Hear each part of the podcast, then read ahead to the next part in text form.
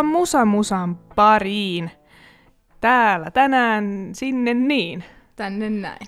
ja tonne noin. Pakko vähän mainostaa, kuinka hyvältä lime voi maistua vissyssä. Tuntuu ihan, että olisi rikas. Siitä en tiedä, mutta tää on kyllä hyvää.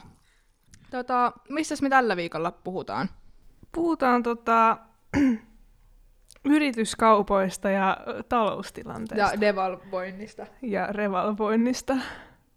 No ei kai, vähän juksattiin. Roosalta unohtuu aamulla ottaa sen sanity pills, mutta tota, kyllä me saadaan varmaan jotenkin tämä jakso purkkiin. Eli tällä viikolla ö, ollaan samanlaisissa, te- samanlaisissa teemoissa, mitä oltiin viime viikolla, mutta ollaan suomalaiden, suomalaisten klassikkokappaleiden parissa, äärellä, ympärillä, ytimessä. Kyllä, just siellä. Mutta sitä ennen, ennen kuin aletaan nyt hätäilee, niin mitä sä oot kuunnellut viime aikoina? Mä, mä kuuntelin itse asiassa eilen sitä, missä sä linkkasit mulle se Vixen. Oli ihan sairaan hyvä. Mua harmitti, että mä en ollut aiemmin kuullut siitä yhtyeestä. Siis katsoit sä niitä musavideoita, mitä ne oli tehnyt 80-luvulla? Siis Vixen on tämmönen 80-luvulla suosiotaan nauttinut yhtiö, joka kai edelleen on toiminnassa, mutta siitä se yksi kitaristi, se Kuineman, tai miten lausutaan, niin kuoli tuossa muutama vuosi sitten. Tämmönen all female Niin, all fi- fronted yhtye. Kyllä, semmoinen kunnon kasari heavy, glam heavy metal bändi. Niin siellä niinku ytimessä sellaisessa Mötley Crue, Joo, just silleen White Mötley Snake. Crue, Skid Row, White Snake, mm. joo. kun katsoi niitä musavideoja, niin ne kyllä, ne kyllä suorastaan tihku sellaista 80-luvun hiuslakalla permis pystyyn meininkiä. Ja siis ihan sairaan kovaa musaa ja mä vaan ihmettelen, että minkähän takia, siis en nyt voi puhua, että onko tämä ollut iso juttu joskus, koska en ole elänyt 80-luvulla, mutta että se ei ollut niin silleen samanlaisessa tietoisuudessa nykypäivänä kuin esimerkiksi Mötley Crue ja Skid Row sun muut, niin että miksi se on jäänyt piiloon tälleen, Mhm. tällä tavalla. Jep. Mä oon kuunnellut tota sirkkojen siritystä noin. Itse asiassa mitä mä oon nyt kuunnellut? Mä aina mietin, kun mä kuuntelen sitä, että tästä mun pitää muistaa mainita. Mainita tota podcastissa, mutta joo, sitä Vixeniä kanssa, mitä mä sulle itse asiassa linkkasin, mutta siihen, siihen tota, yksi tuttu sit kommentoi yhden toisen aika loistobändin. Mikäs se olikaan? Uh, tällainen kuin Black Lace, kunno heavy metal bändi kans. En ollut itse aikaisemmin kuullut. Niin sitä, sitä kuuntelin tuossa sitten eilen juoksulenkillä muun muassa. Oikein, oikein menevää settiä tällainen albumi kuin Unlaced, vuonna 84 tullut. Niin sinä tuttu, joka satuit tätä minulle vinkkaamaan, jos kuuntelet tätä podcastia, niin kiitos tästä. Oli erittäin mainio vinkkaus. Mutta sitten eilen tota, postailla aika paljon Instagramiin kaikkea podcasteja. Kyllä, Öö, kerropa niistä. Meidän podcastin lisäksi siis tehdään paljon muitakin podcasteja. Ää, ja Ozzy Osbourne, esim, tai siis se oli The Osbournes podcastia, kuuntelin eilen yhden jakson verran. Sinne he puhuu niinku yleisesti heidän perheensä, johon kuuluu tämä Kelly Osbourne, Jack Osbourne, Ozzy Osbourne ja sitten tämä Sharon Osbourne. Niin heidän terveyden, terveydentilastaan ylipäänsä, että mitä kaikkea niillä on sattunut vuosien varrella. Ja aika avoimesti puhuu kaikista huumeisiin liittyvistäkin sekoiluista. Ja no sit kun Osi puhuu, niin välillä ei sano oikeasti mitään selvää. Et sil, siis kaikki tota, pisteet niiden perheenjäsenille, kun ne osas kuitenkin niin kuin, ottaa hänen jutuistaan jotakin ja jatkaa siitä. Koska mä olisin varmaan vaan tuijottanut sitä silleen, yes, daddy. Niillä on ollut varmaan vuosien tämmöinen tulkkaussuhde heidän isänsä, että heillä on tämmöinen harjaantunut korvat. Mä tähän niin ymmärrän, miten joku voi puhua niin, niin se... Siis on vielä tosi jännä, että kun on nyt pari kertaa nähnyt Osin livenä Black Sabbathin kanssa vetämässä, niin hän kumminkin laulaa aika selkeästi. Niin tai laulaa. siis silleen, että siinä niinku, mä en ole itse kokenut ollut niinku ongelmia, koska mä muistan silloin, kun käytiin katsoa 2013 Black Sabbath, Black Sabbath ja silloin jengi puhuu, että ei Osi pysty enää vetää, kun se on just paskonut aivonsa niin pahasti ja sössöttää niin pahasti. Mutta sitten mä jotenkin olin positiivisesti yllättynyt, että se vetää kumminkin tosi hyvin lavalla nykyään. Et sitten jotenkin se osaa skarppaa sit sillä tavalla. Se ei sitten reflektoidu siihen sit laulamiseen samalla tavalla. Niin sitten vielä nopeasti tota, tähän alkuun niin kuuntelin sitten sitä Digging Deep, eli sitä Plantin podcastia. Joo. Ja siellähän siis uskon kyllä, miksi ei ole, mutta aika vähän Led Zeppelinistä, että se on halunnut kyllä puhua hänen kaikista muistakin proggiksista, kun miettii, että kuitenkin Led Zeppelin loppu 80-luvun alussa, niin totta kai tässä on ollut vuosikymmeniä, siis joku 30 vuotta, että se on tehnyt kaikkea muutakin, että ihmiset unohtaa vähän, niin, vähän sen. Onhan sillä vaikka kuinka paljon niinku Niin. solo-albumeitakin julkaistu Niin. Led Zeppelinin jälkeenkin, ja Mm. kaikkia varmasti haluaa myös niitäkin promota, koska Mut on yhden, kumminkin jakson, kiertänyt vielä tähän näihinkin päiviin Mm. asti. yhden jakson mä kuuntelin, joka kertoi sit nimenomaan tästä Led Zeppelin biisistä Achilles Last Standista. Se on ihan hemmetin hyvä Se biisi. on hemmetin se hyvä on siis biisi. Presence-albumilta. Joo. En muista minä vuonna on julkaistu. Ja se oli se albumi, jossa itse asiassa, joka nauhoitettiin silleen, että Robert Plant oli pyörätuolissa. Oho, sillä- Se oli yhdeksän se ei kuukautta pyörätuolissa. biisistä.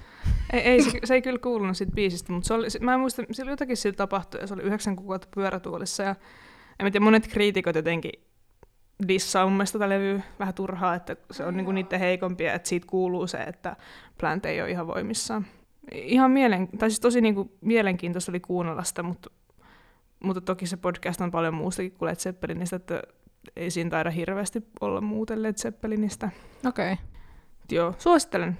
Spotifysta löytyy itse asiassa nämä molemmat podcast, podcastit, mistä nyt puhuin. Mutta tämän viikon aiheeseen, eli suomalaisiin klassikkohitteihin ja mitä sieltä lyrikoiden takaa voidaan sitten löytää. Ja tälläkin viikolla ollaan yritetty valikoida semmoisia kappaleita, jotka on su- suomalaisten suuressa suosiossa ja korkeassa arvostuksessa, mutta eivät ole semmoisia ehkä itse- itseään selittäviä sanoituksia. Voidaan nää- tulkita monella tavalla ja ovat semmoisia vähän, miten se voisi sanoa, mysterious, Näistä tuoreen biisi on vuodelta 94, jolla me varmaan aloitetaan Joo. meidän. Ja sitten nopeasti vaan, muut sitten on 70-luvulta, että tavallaan jos miettii, että mi- mikä määritellään klassikoksi, niin mä itse näen, että se on jollakin tavalla kestänyt aikaansa, että muutkin sukupolvet on edelleen löytänyt sen. Joo. Ok, mutta aloitetaan tästä uusimmasta, eli J. Karjalaisen Ville ja Lupineja kappaleesta. Minun ö, henkilökohtainen lemppari J. Karja- Karjalaisen tota, ö, albumeista. Toki tää, hänellä on näitä eri yhtyeitä ollut. Tämä on ollut J. Karjalainen yhtyeinen julkaisu. Silloin aikoinaan Ville ja Lupine ja kappaleen lisäksi siellä on, kaikki on siis tosi hyviä kappaleita, mutta siellä on aivan todella yksi Suomen, Suomen kauneimmista kappaleista tämä Mä käännyn hiljaa pois. Eli jos ette ole kuunnelleet tätä albumia kokonaisuudessaan, niin suosittelen tekemään sen mitä pikimmiten. Mitä sä sitten kaivoit tästä e- esille tästä kappaleesta? No ensinnäkin tietysti piti itse katsoa vielä ne sanat, jotka on aika, mä en tiedä onko yksinkertaiset, hyvä kuvaus asiasta, mutta tavallaan simplified. Hankala selittää.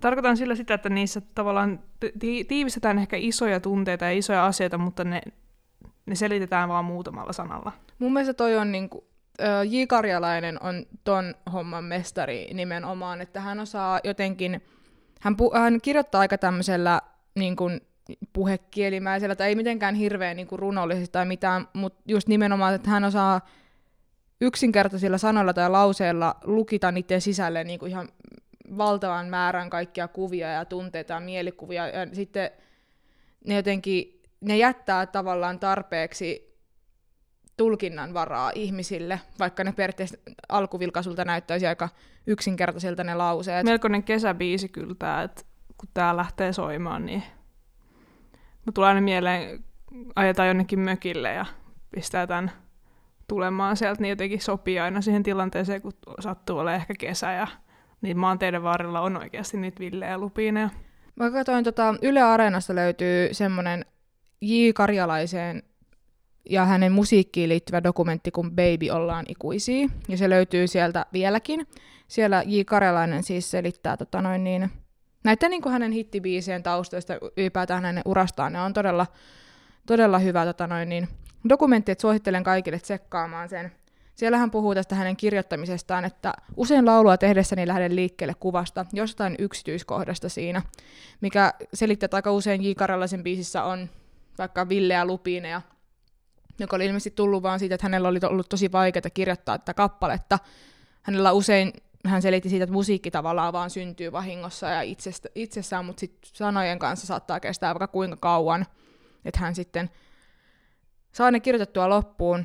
Sitten hän jossain mökillä tai jossain käveli ja näki Ville ja Lupin ja se yhtäkkiä vaan sitten syttyi, että se on aika hauska sanapari ja siitä syntyi tämä kappale. Joo, itse asiassa mä luin kans, tää on itse asiassa J. Karilaisen tämä haastattelu Rumpalehdelle vuonna 1994. Ja itse asiassa mm, mua vähän niin kuin nauratti, kun mä tajusin, että sehän on Jukka Karjalainen. Mä en ikinä tiennyt, tai mä en ikinä edes miettinyt, mistä se J-etunimi tulee. Että se on vaan niin kuin J. Karjalainen. Oikeesti? Hän on Jukka Karjalainen. Mutta joo. Äh, Ville ja Lupina ja kappaleita tehdessä mielessäni oli kuva kesäpäivästä ja lumotuista teistä. Lisäksi mietin, että olisi kiva aloittaa biisi sanoin yhdessä kuljetaan päivän kirkkauteen. Eli hän oli tämä yksi fraasi, ja sitten se mietti, että miten se saisi sen iskostettua johonkin sinne lyriikan sisälle. Ja sitten se tuskaili ilmeisesti aika pitkä aikaa niiden sanojen kanssa. Sitten se vaan päätti, että nyt, nyt niin pistää homma paussille ja se meni kalaan. Ja pari päivää oli kalalla ja sitten kun se tuli kalalta pois, niin sitten se huomasi ne villit lupinit, jotka oli aina ollut siinä, mutta se eka kertaa tavallaan huomasi ne. Ja sitten sille tavallaan jäi se ajatuspään niistä villeistä lupineista ja tavallaan siitä sitten se tajusi, että hei, tämä olisi ihan täydellinen tämän biisi ja bla bla bla bla. Joo. Ja mun mielestä tämä tarinakin kuvastaa aika hyvin sitä, mistä mainitsin, että hänelle syntyy tavallaan se kuva päähän, mistä sitten hän alkaa sitä tarinaa keksimään, että se saattaa olla just siellä kalalta lähdettäessä näkee niitä villeä lupina siinä tien varressa, että se alkaa kuin itsestään kirjoittaa itseään tämä kappale. Miten sä tulkitsisit itse tämän näissä tämmöisenä välihuomena, että silloin kun tehtiin viimeksi englanninkielisistä kappaleista, niin niistä todella löytyy paljon enemmän ehkä semmoista spekulaatioa netistäkin, koska ne on kansainvälisesti tunnettuja, joten... Ja kansainvälisellä kielellä kirjoittuja, niin, joten niin. monet ehkä pystyy antaa kommentti. Että... Et suomalaisista kappaleista löytyy todella paljon vähemmän tämmöistä nettispekulaatiota, joten suurin osa ainakin mulla tulee täältä mun parhaimmasta lähteestä, eli omasta päästäni. Mut no, joo. Mistä? No en mä tiedä. Mulla on nimittäin ihan sairaan mehukas mun teoria, minkä okay. mä oon oppinut toiselta, eli tää ei ole ihan täysin mun oma. Okei, okay, no, jo, no jos kerrotaan mun epämehukkaampi, niin mun mielestä tää on ehkä semmonen täydellinen kuvaus siitä, mitä haluaisi ehkä kokea aikuisuudessa uudestaan. Eli ne nuoruuden, ehkä lapsuuden ja etenkin nuoruuden kesäillat. Ja tähän on ehkä jotenkin mun mielestä tosi täydellisesti tiivistetty se fiilis, mikä sulla on, kun on vielä valosaa, vaikka kello olisi aamu kaksi, ja sä tuut jostain, no vaikka kapakasta tai illanvietosta tai jostain, ja kävelet vaikka kotiin, ja sä, en mä tiedä, se on jotenkin hirveän, kuvastaa jotain semmoista tiettyä hetkeä, tilannetta. Sil- mä itse näen, että tällä ei välttämättä ole mitään sen syvällisempää narratiivia sille, että tämä kertoo vaikka jostain ihmisestä tai jotain. Mun mielestä tämä enemmänkin yrittää kuvastaa sitä nuoruuden tunnetta, mikä sulla on sieltä kesäilloista. Mä uskon, että kaikilla on, kaikilla on niitä fiiliksiä. Musta tuntuu, tai siis J selitti tässä Baby ollaan ikuisia dokumentti. J selitti tässä. Joo, siis my, my close pal J selitti mulle tässä, soitin sille eilen ja kyselin vähän tästä kappaleesta.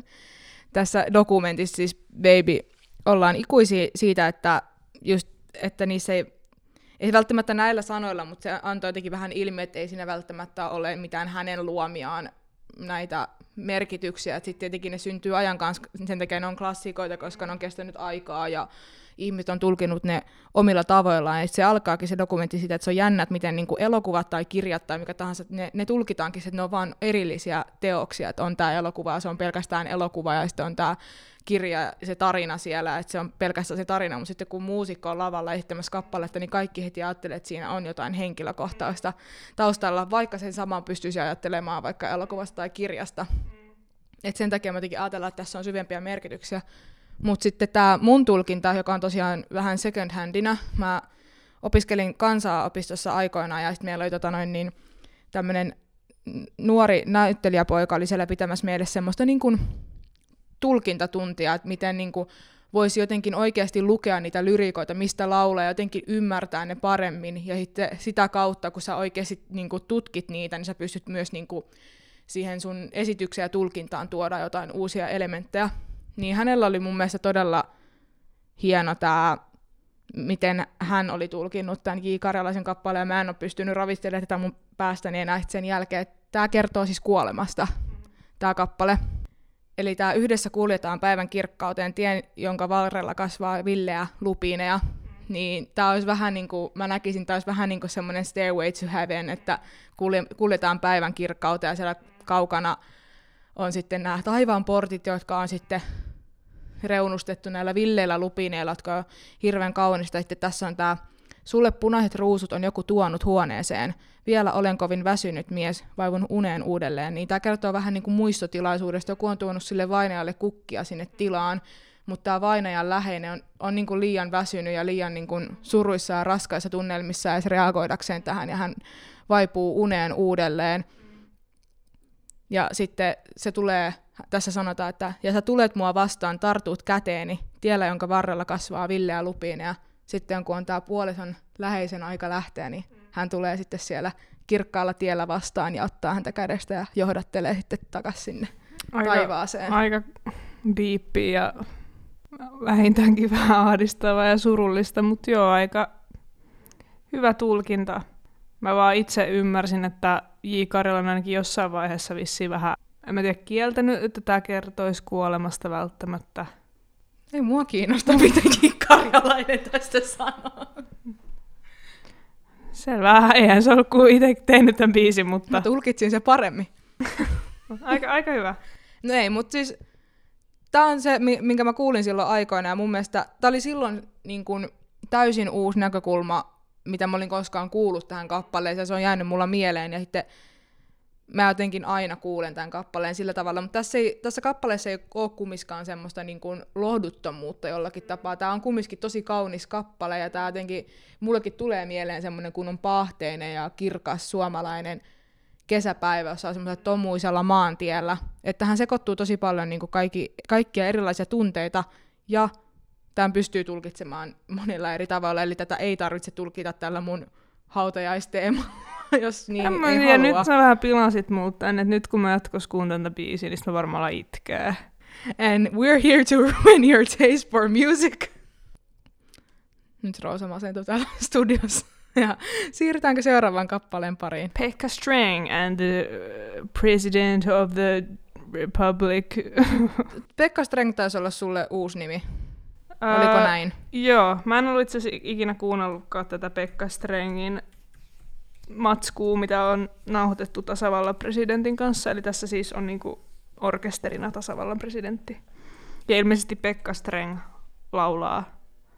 Kyllä, Pekka Streng Joo. laulaa ja on kirjoittanut nämä kappaleet. Joo, ja siis nämä on, nyt käsitellään siis sellaista biisiä kuin Sisältäni portin löysin vuodelta 70, joka on albumilta Magneettimiehen kuolema.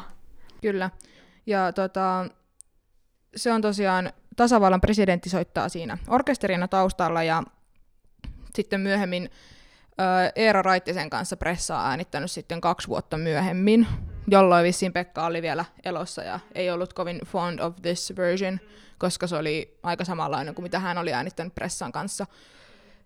Mutta tota noin niin, semmoinen se sitten kumminkin oli. Pekka surullisesti sitten menehtyi aika nuorena. Joo, nuorena vuonna 1975 oli 26 V, otti vähän sydämeen, kun täysin, että minun ikäisenä lähti, hän kuoli syöpään. Ja itse asiassa tota, tämän magneettimiehen kuolemaan levynteon aikaan, niin se oli aika varma, että se kuolee siihen syöpään. Ja ilmeisesti sen takia tämä levy on aika kuolemaa käsittelevä teos. Joo. Mutta sitten siinä kävi silleen, että kun tämä levy tuli ulos, niin sai ihan positiivisia uutisia, että se syöpä oli mennyt remissiotilaan. Joo. Ja sitten se ehti vielä tehdä toisen albumin ennen kuin menehtyi pois.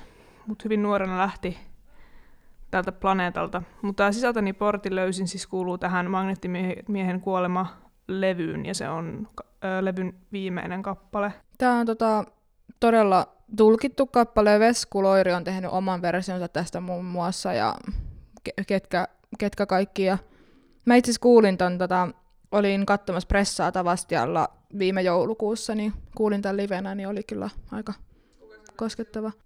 Siis sen esitti ihan tämä Eero Raittinen. Siellä oli OG-porukkaa Okei, lavalla, okei. ja se oli sen takia tota noin, niin, tosi myöskin sillä tavalla jotenkin ihana ja koskettava keikka, kun siellä ihan vanhoi patui harmaa hapsea vetämässä siellä, ja sitten Eero, niin se oli, se on, niin, se oli jotenkin niinku, jotenkin tosi, todella niinku sympaattinen ja söpö, ja huomasi, että häntä vähän jännitti, ja hänellä oli tuoli, mutta hän kumminkin veti niin tunteella, ja vähän kädet tärisi siellä, että kaikki vaan tsemppas häntä, ja se oli tosi, tosi ihanaa. Söpöä. Eikö se ollut se 50-vuotisjuhlakeikka? Joo, oli. Mut joo, tää on aika kaunis, kaunis kappale. Joo, tämä on tota, niin kuin sanottu tässä, niin tämä koko levy käsittelee sitä kuoleman ajatusta, mitä Pekka Streng varmaan kävi henkisesti siinä tavallaan hyväksyen sen oman tilansa, vaikka ei sitten kuollutkaan heti sinne niin kuin luultiin. Mutta siinä vaiheessa se, kun tätä levyä on tehty, niin se on varmaan ollut se todellisuus, että niin kuin viikatemies on lähellä meininki. Kyllä. Niin se mun mielestä kyllä huokuu näistä sanoista. Ja tästä ei oikeastaan hirveästi kyllä löytynyt mitään settiä netistä, että muuta kuin just tämä tieto siitä, että minkälaisissa olosuhteissa tämä levy on tehty. Mä löysin itse asiassa yhden nettikommentin semmoiselta joltain ihmiseltä kuin Jukka I. Lindfors, ja mun mielestä oli joku tämmöinen sivusto, mihin pystyy jakamaan jotain muistojaan tai tietämyksiään Pekka Strengistä tai joku tämmöinen, että siellä oli ihmiset laittanut, että, että se asui siellä silloin ja mitä kävin kansakoulua hänen kanssaan ja tämmöisiä asioita. Tämä Lindfors Jukka oli kommentoinut näin, että sisältäni portin löysi kertoo, millaisena elämä näyttäytyy korkeammalle minälle, kun ihminen itsetietoisena ja sielultaan puhdistuneena nousee ahtaan portin läpi korkeamman minän yhteyteen, hän näkee maailman uudella tavalla. Hän havaitsee fyysiselle silmälle näkymätöntä korkeam- korkeampien tasojen elämää, muun muassa henkisinä väreinä ja sävelinä.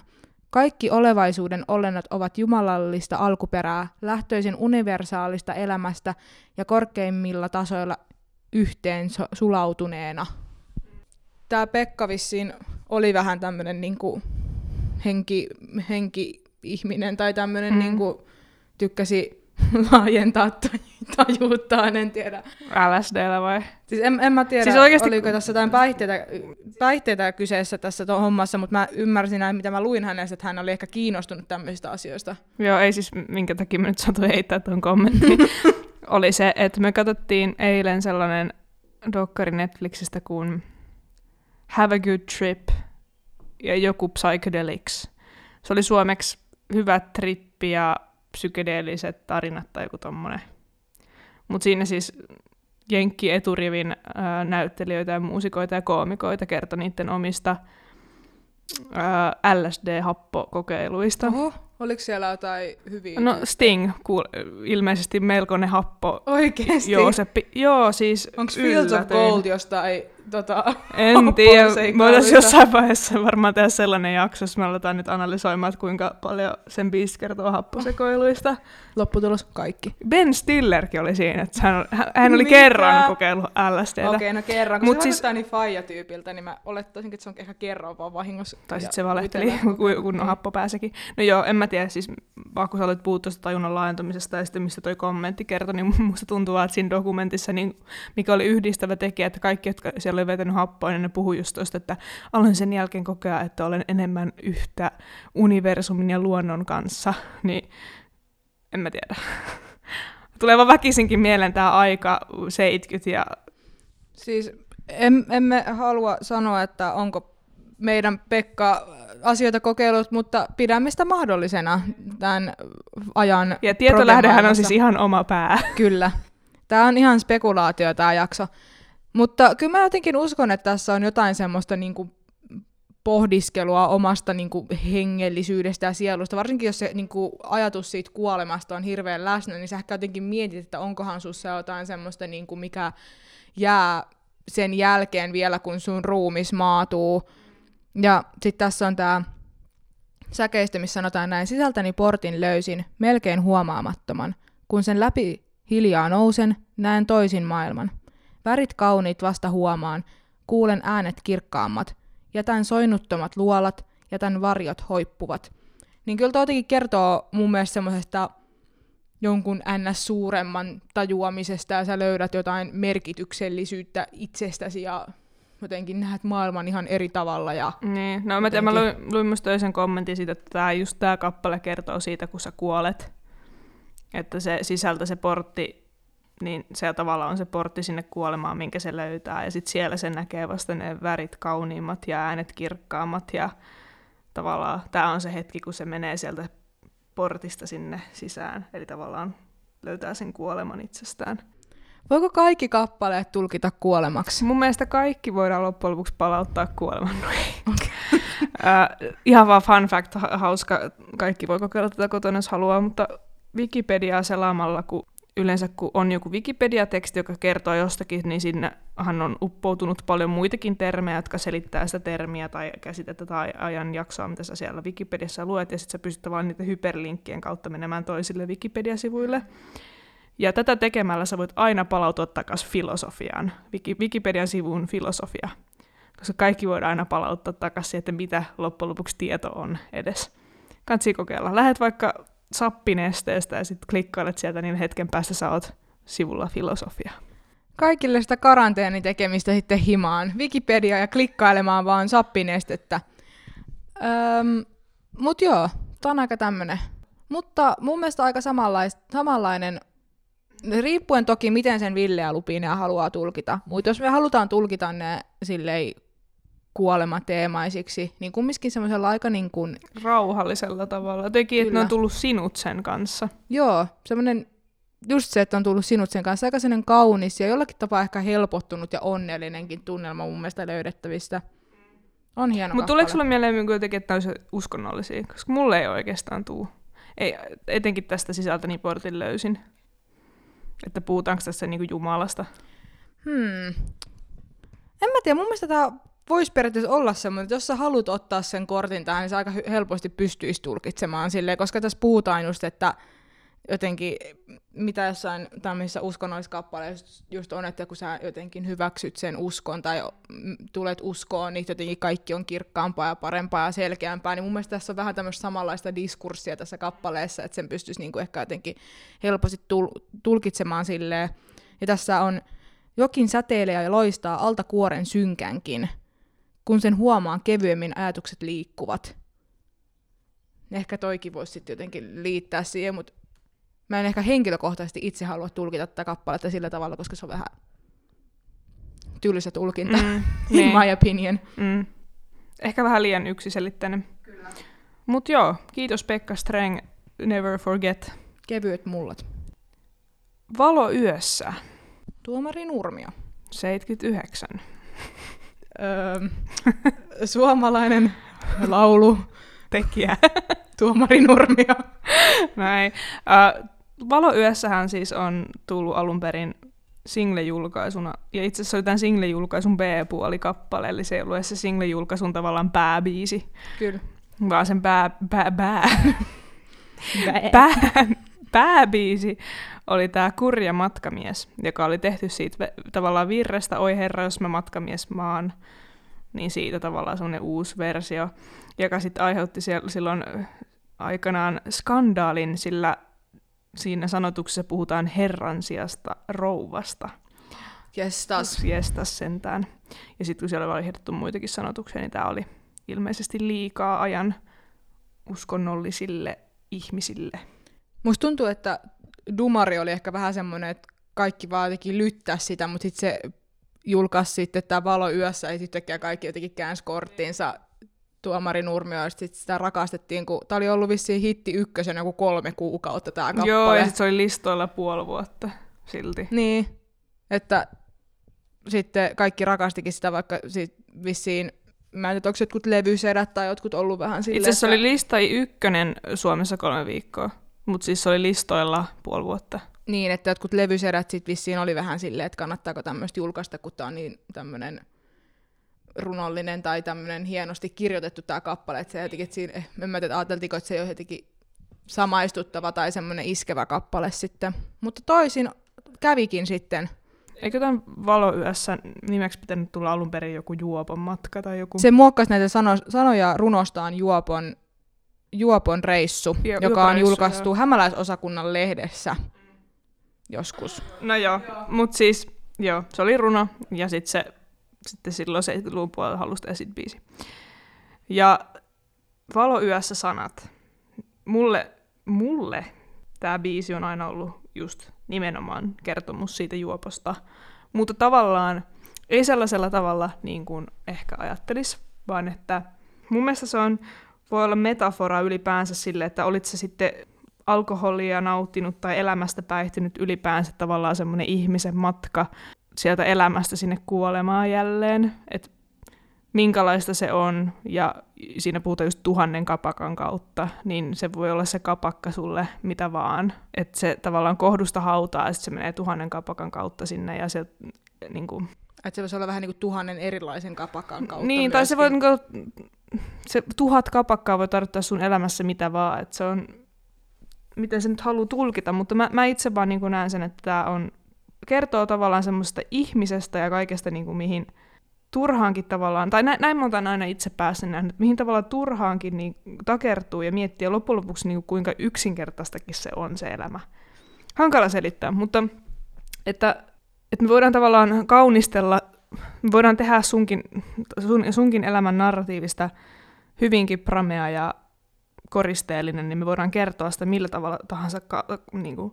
Mutta loppujen lopuksi, jos me vaan niin kuin tarkastellaan tosi yksinkertaisesti, niin syntyy ihminen, joka käy useissa eri paikoissa ja näkee useita eri ihmisiä ja tekee useita eri asioita ja sitten se kuolee tavallaan. Niin. niin ehkä mä itse näen, että toi on niinku semmoinen hyvin realistinen ja tavallaan tylsä narratiivi oikeastaan, joka haluaa kiteyttää sen koko ihmisen elämän yhteen. Mä hyväksyn ton sun tulkinnan, koska mä oon laittanut tänne, että kohdusta hautaan ui uuttera lautta tuhannen kapakan kautta, ja sitten mä oon miettinyt, että voi tarkoittaa sitä taksia, missä tässä puhutaan, siis tämä tuhtot topatut mutterivene, mutta joskus oli tulkinnut, että tämä kertoo vähän niin kuin tarkemmin ajatuksista ta- taksimatkalla tämä kappale, mutta sitten mä kanssa ajattelin, että tämä voi tarkoittaa enemmänkin jotain elämänlauttaa, tai siis sille, että se ei välttämättä tarkoita niin konkreettisesti sitä, että tämä tarinan henkilö istuisi taksissa ja ajatteli sitä asiaa tai elämää, vaan ylipäätään sitä koko niin kuin matkaa sieltä kohdusta hautaan.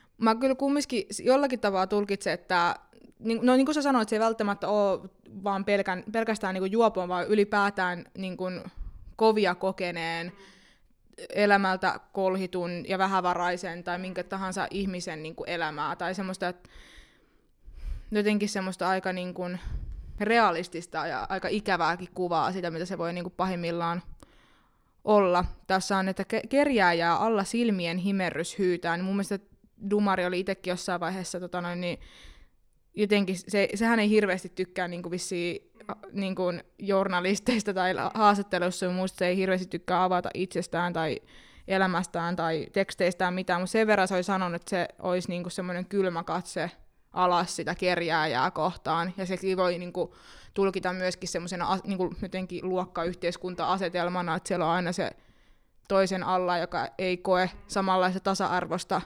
kohtelua muilta tai samanlaista arvostusta. Mm, mäkin tavallaan näen sen tolleen. Mulle, mulle tässä on ehkä näistä kaikista, mitä me nyt käsitellään sanotuksista, niin hienoimmat sanat. Mä oon aina tykännyt tästä biisistä, ja mikä tästä tekee vielä hauskaa on se, että kun sä katsot näitä sanoja vaan tälleen, niin eikö ne ole sun mielestä aika synkät ja surulliset vähän? Joo, ja Mulle siis ne on aika- vähän synkät. On, on. Ja muutenkin siis ylipäätään on aika, nämä ei ole mitkään, kun sä sanoit esimerkiksi vaikka siinä J. Karalaisen biisissä, Ville ja Lupine, että siinä oli aika semmoiset niinku ensisilmäyksiltä aika yksinkertaiset sanat, niin mun mielestä nämä on aika niinku päinvastaiset, koska nämä on kirjoitettu niin semmoisella ehkä vanhatavalla ja runo, runotavalla, niin en mäkään välttämättä ennen esim. tiennyt, mikä on topa, to, tuhto topattu mutteriveneen, joka ilmeisesti tarkoittaa taksia. Ja kiitos Vika, Viki-sanakirja, niin tuhto tarkoittaa jotain lautaa tai kahden laudan muodostamaa penkkiä Mm. veneessä. Mm, ja sitten se on kato topattu. Niin, Niin, se on niinku pehmustettu, pehmustettu. penkki niin. Niin. siellä taksissa. Mm. Joo. Joo, ei, ei ole kyllä hirveän yksinkertaisesti tavallaan, mutta ei se tarvi aina olla yksinkertaista, että se on hyvä, että kyllä tämmöiset sanaleikit on tosi hienoja. Ja, mutta sitten mikä tässä on mun hauskaa se, että vaikka tämä runo saattaa, tai nämä lyrikat saattaa itsessään olla aika surullisia ja synkkiä, niin sitten se itse biisi ei ole mun mielestä ollenkaan. Ei oo. Se on tosi nopea, temponen, ei yhtään semmoinen hidas. Ja ilmeisesti tässä haettiin vähän sellaista niin kuin ragtime uh, country blues tyyppistä, johon yhdistettiin kalevalaista melodiikkaa ja tällaiset siitä niin kuin tehtiin tahalteen vähän tämmöinen kummallinen. Joo. Mutta itse tota, Nurmi on myös kertonut erilaisissa haastatteluissa vuon, niin kuin, vuosien varrella tästä, että sun itsekin ihmetellyt, miten tästä kappaleesta tuli näin suosittu, koska alun perin siitä ei edes povattu mitään sellaista, ja sen piti tapella ylipäänsä, että se sai sen sinne single-julkaisuun mukaan. Ja sitten myöhemmin se on itse asiassa, ei ole tykännytkään siitä, että siitä on tullut niin suosittu, koska se on aina halunnut olla vähän semmoinen epäkaupallinen sen mm. musiikkinsa kanssa. Ja tämä tavallaan edustaa just päinvastaisesti sitä, mitä hän on itse tavallaan musiikilta halunnut. Et... Tuo on varmaan aika hankala ristiriita, niin. minkä kanssa elää. Toki se on varmaan niin kuin, tietyssä määrin se kaupallisuus on ollut varmaan hyvä juttu, koska en, en siis tiedä, mitä tuomari Nurmi on elämältään halunnut, mutta hän on ehkä sit sen avulla pystynyt myöskin niin kuin pääsääntöisesti tekemään myös musiikkia elättämään itsensä sillä, mutta sitten niin. ne on vaikeat juttui. Ehkä se, niin mitä tuosta yhdestäkin kommentista, mitä se on sanonut tästä biistä, niin se tavallaan ehkä sitä häiritsi se, että kun tässä tuli niin iso hitti, niin sitten samalla se myös tuli tosi isoon kansankeskuuden kuunneltavaksi, joka myös tavallaan loi sit mielikuvan siitä, että minkälaista tuomarinurmien musiikki on tälle suurelle yleisölle. Ja sitten se on tavallaan tosi vaikea sun muuttaa sitä sun musiikkia ja karistaa niitä maineita sun kannalta, koska ihmiset haluaa kuunnella valo yössä biisin, kun ne tulee sun keikalle. Että se tavallaan se kääntyy tavallaan sua vastaan, että sä haluat tehdä jotain kokeellista, mutta sitten loppujen lopuksi se tavallaan määrittelee sua liikaa niin, se totta. yksi kappale. Mutta tuli itse tästä mieleen, että olisiko ollut ehkä vuosi sitten vai milloin, niin mun mielestä Hesarissa julkaistiin joku tämmöinen vähän pitempi juttu just Tuomari Nurmiosta, missä se puhukin näistä jutuista, että jos teillä on tunnukset Hesarin tai teillä on vanhoja lehtiä tallessa, niin kannattaa lukea se, koska se oli kyllä tosi mielenkiintoinen ja hyvä juttu hänestä. Muuta tota niin mä tykkään aina poimia näitä jotain tämmöisiä pohdiskelevia kommentteja netissä näistä kappaleista. Täällä jossain kysy.fi-sivustolla oli tota noin, niin tämmöinen. Sanat ovat Nurmion oma käsiala ja hän on kertonut julkaisseensa ne alun perin runona opiskelijalehdessä jo 1960-luvun lopussa. Noin konkreettisesti te- teksti kertonee laskuhumalaisesta taksimatkasta kohti kotia. Mielessä pyörivät illan kautta yön aikana puhutut ja tapahtuneet ikävät asiat. Olisiko kertoja tavannut jonkun, joka kylmä, hallas silmäinen katse vieläkin hyytää.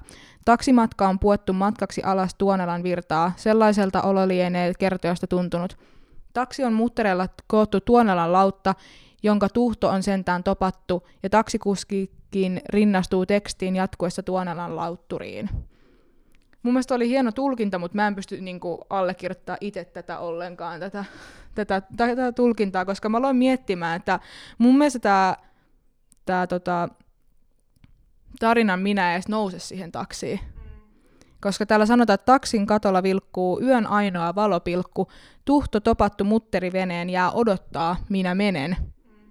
Mun mielestä se jää siihen taksitolpalle odottaa, mutta tämä, ei niinku nouse siihen ollenkaan. Ja mun mielestä tämä voisi olla jollakin tapaa kuvastus siitä, että siihen taksiin ei ole varaa edes. Ja sitten se voisi kuvata jonkunnäköistä tilannetta taloudellisesti ja sosiaalisesti. Mutta toisaalta voisiko se olla se, että jää odottaa, minä menen. Minä menen sen kyytiin. Miten se, niin onko se I go away or I get in? Niin, no se on, se on totta. Mä, mä ehkä itse just niin sen takia mä että mä en niin kuin, niin, niin. välttämättä... Ei, mutta siis se on hyvä. Se on hyvä. Se on hyvä. Tota, sitten täällä sanotaan, paksu lompakko, helppo lempeä on pyytää. Niin mun mielestä toi on kans jotenkin se, että rahalla voi saada kivoja juttuja, jopa rakkautta ja läheisyyttä, mutta se ei ole kaikkien saavutettavissa ainakaan näitä näin niin kuin Niin, jos tämä tyyppi tavallaan kokee sitä yksinäisyyttä sillä hetkellä, se niin. miettii tavallaan, että jos edes olisi vaikka rahaa, niin sillä voisi ostaa sitä seuraa. Mä oon kirjoittanut tänne, että yhteiskunnan eriarvoisuus ja epätasa-arvoinen kohtelu eri tuloluokkiin kuuluvien ihmisten kesken vähävarainen ei saa apua, vaan hyytävän katseen. Mm. Tulee mieleen, että sä, oot sä katsonut sen Parasite-leffan? Joo, siis se, ö, se korealainen, joo, mikä joka, tuli... Joka voitti parhaimman Oscarin. Niin, parhaimman Oscarin. Eli siis parhaimmasta elokuvasta Oscarin. Joo, mä kävin katsomaan sen leffateatterissa, se oli kyllä. Siinä mä, tulee se kohtaus vahvasti mieleen siinä, kun se, no ilman nyt spoilaamatta, mutta se yksi rikas tyyppi katsoo sitä toista tyyppiä, joka ei ole niin rikas, silleen kuvottuneella katseella, koska sen mielessä se rikkaan mielestä se haisee, sen vaatteet mm. haisee. Sillä on just semmoinen niinku, you. Niin, se on kyllä niinku hienosti silleen sinemaattisesti kuvattu tämä. Tämä ei ole mitenkään merkittävä tämän niin kokonaistulkinnan kannalta, mutta mitä sun mielestä valoviikatteet, taloja niitä, mitä ne valoviikatteet on? Aa, vitsi, mä, mä, mä, mulla on ihan tosi hyvä teoria. No siitä, niin, se hyvä, koska mä en jotenkin saanut valoviikatteesta kiinni, paitsi että se on sellainen lightsaber, zoom, Tiedätkö, zoom. tiedätkö, kun sä oot autossa tai jossakin, joka, liikkuu, olet liikkuvassa jossakin autossa tai sporassa, missä vaan, ja sitten on pimeä ilta ja sitten on näitä katulamppuja, ja sitten tavallaan kun sä meet niiden katulamppujen ohi, niin se melkein näyttää, että se valo tavallaan niin kuin niittäisi niitä, koska Mm. se valo liikkuu, kun Joo. sä oot siellä autossa. Hankala selittää. Ymmärrätkö se, mitä mä Joo, kyllä, kyllä mä saan kiinni tästä. Ja sitten se näyttää sieltä, joka istuu siellä autossa, niin se niittäisi niitä taloja. Nyt tämä kyllä kumoo sen mun ajatuksen siitä, että välttämättä se ei noussut siihen taksin kyytiin, mutta no joo, ehkä mä täytyy syödä mun sanani. Mutta ehkä sille pähkinänkuoressa mun mielestä tämä voi jotenkin ehkä kuvata yksittäistä ihmistä, joka on kokenut kovia, eikä ei saa ehkä semmoista niinku toverillista sympatiaa vastakan, tai niinku muilta kansalaisilta, ja sitten on tämmöiset ehkä niin kuin synkähköt ajatukset mielessä, mitä tässä sanotaan, että en osaa elämää syyttää, en kiittää, niin ehkä jotenkin sitä, että on kokenut niitä kovia, mutta se ei välttämättä ehkä ole katkera niistä. Tai sitten tämä voi jotenkin yhteiskunnallisemmin, niin kuin yhteiskunnallisesti laajemminkin kuvata tietynlaista tuloluokkaa, yhteiskunnallista luokkaa, mitä vaan. Hieno biisi. Ootko kuullut se Ville Valon version siitä? On. Sehän on niinku musiikillisesti todella paljon erilaisia. Se on semmoinen akapella juttu ja se on hidas ja mun mielestä tämä kuulostaa nyt vähän tyhmältä, koska se ei ole Ville Valon biisi, mutta Ville Valo ehkä musiikillisesti paremmin kiteyttää sen fiiliksen, mikä mulle syntyy tästä lyriikasta. Niin, no se on ehkä vähän sille se aika niin kuin alleviivaa sitä tunnelmaa sillä, niillä musiikillisilla valinnoilla, kun taas ehkä sitten Dumari on halunnut olla allevi- alleviivaamatta sitä niin paljon, että se ehkä tuo myös semmoista jotenkin kontrastia siihen. Siirrytäänkö viimeiseen? Musta aurinko nousee Juise Leskinen Grand Slam vuodelta 85. albumilta Pyromaani palaa rikospaikalle. Black hole sun, won't you come? Ei ole kyse siitä kappaleesta. Työsti kappaleen tekstiä peräti yhdeksän vuotta.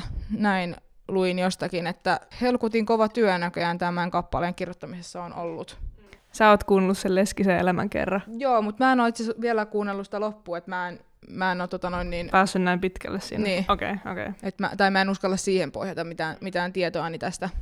Tässä on aika tämmönen niin kuin klassikko tämmönen tulkinta, kolmijakoinen tulkinta tästä musta aurinko nousee, että tässä on, että puhutaanko mustasta väristä vai puhutaanko musta. Minusta vai minun mielestäni? Kyllä. Kyllä. Tota, mä itse luin jostain netistä, että joku itse ajatteli, että se olisi johdonmukaisinta ajatella, että se tarkoittaa sitä väriä, koska muu tästä kappaleesta on kirjoitettu kirjakielellä, ja se olisi kuulemma epäjuisemaista, jos se olisi yhtäkkiä yhden sanan verran mennyt puhekielimäisyyteen.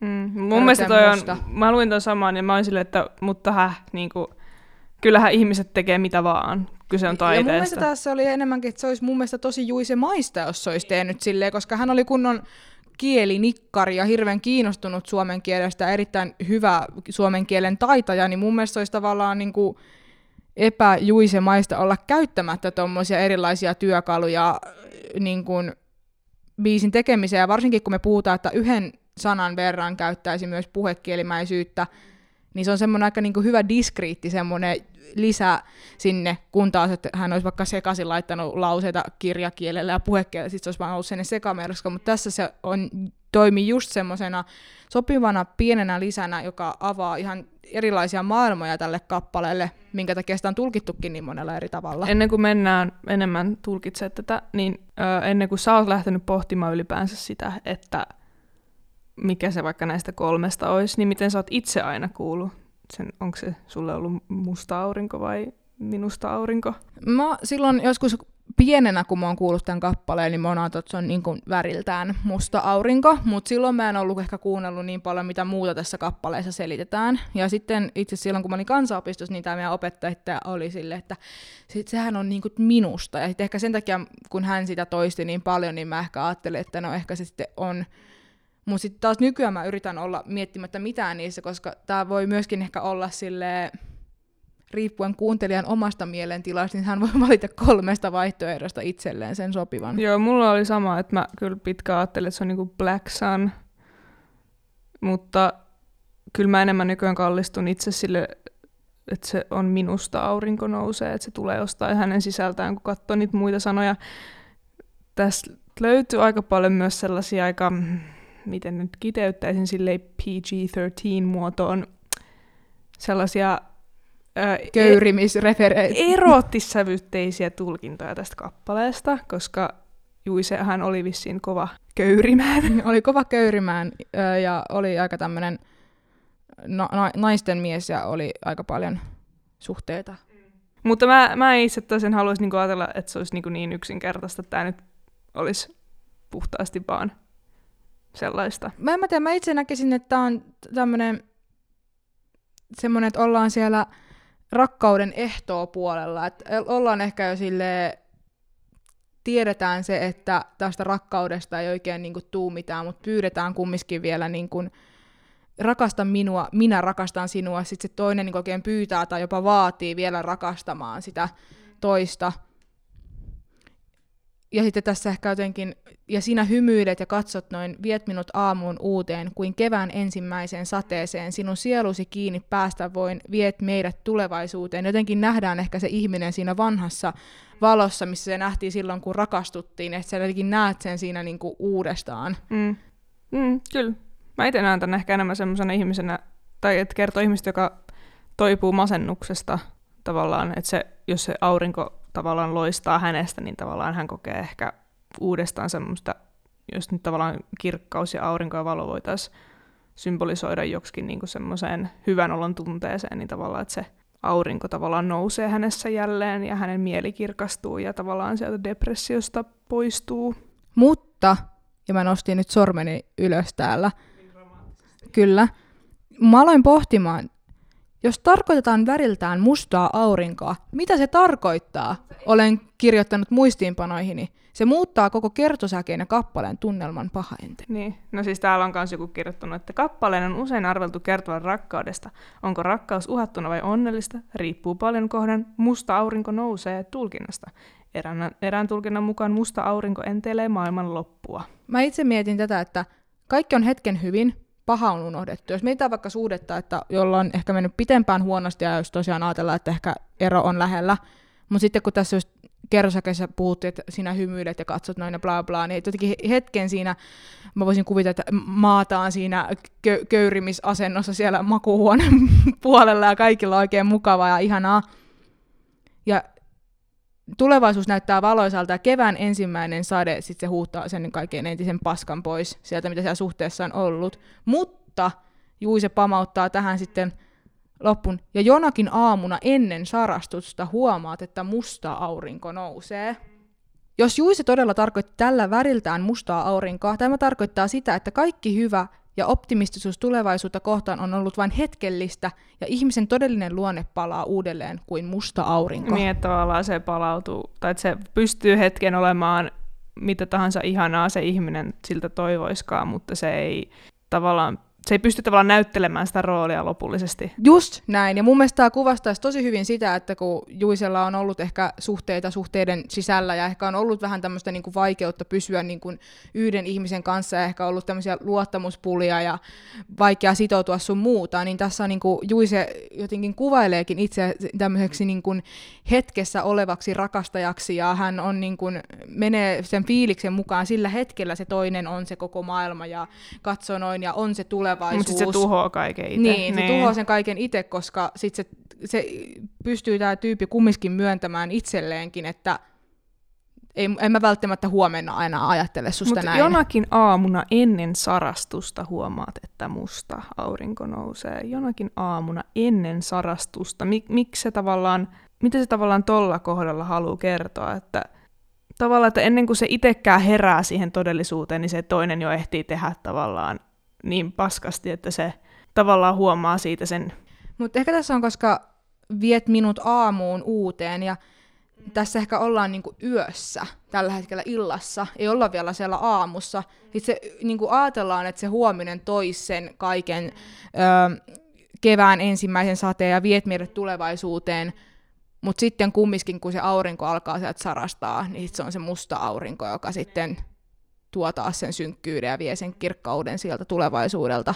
Joo, ehkä se on tolleen, tai niin kuin tosi hyvä tulkinta kyllä, että allekirjoitan kyllä. Tässä on kyllä niin kuin tosi hienosti, niin kuin, mun mielestä tämä on semmoista niin kuin suomalaisen musi, niin kuin rock'n'roll-musiikin ihan aatelijaa, kun miten tämä biisi lähtee käyntiin. Aivan siis todella mehukas kitarasoundi. Sehän on ihan ylistetty tämä, mä en nyt valitettavasti muista kuka soitti skeboja tässä, mutta tämä kitarasoolo on vissin tässä niin kuin Suomen arvostetuin kitarasoolo.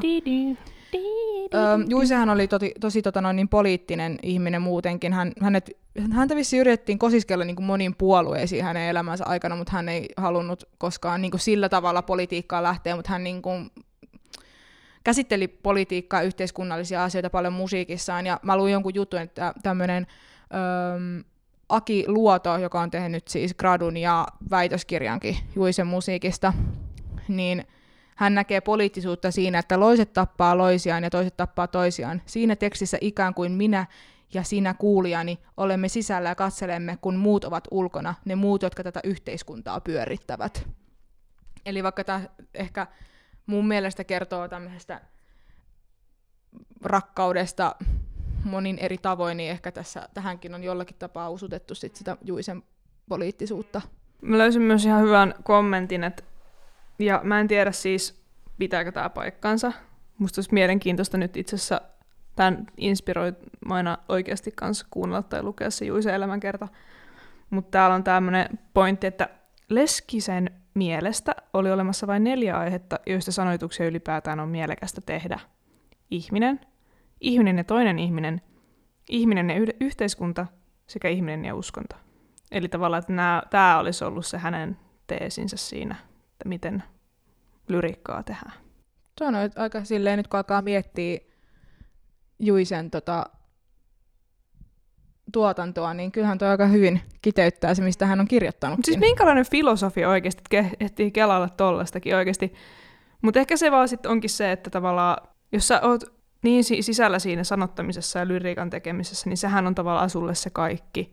Ja sä ei pyöritellä niin paljon niitä asioita ja pohtia niin paljon niitä aiheita ja ehkä tavallaan myös tulla siihen tulokseen, että mistä oikeastaan ihmiset loppujen lopuksi kirjoittaa sitä lyriikkaa.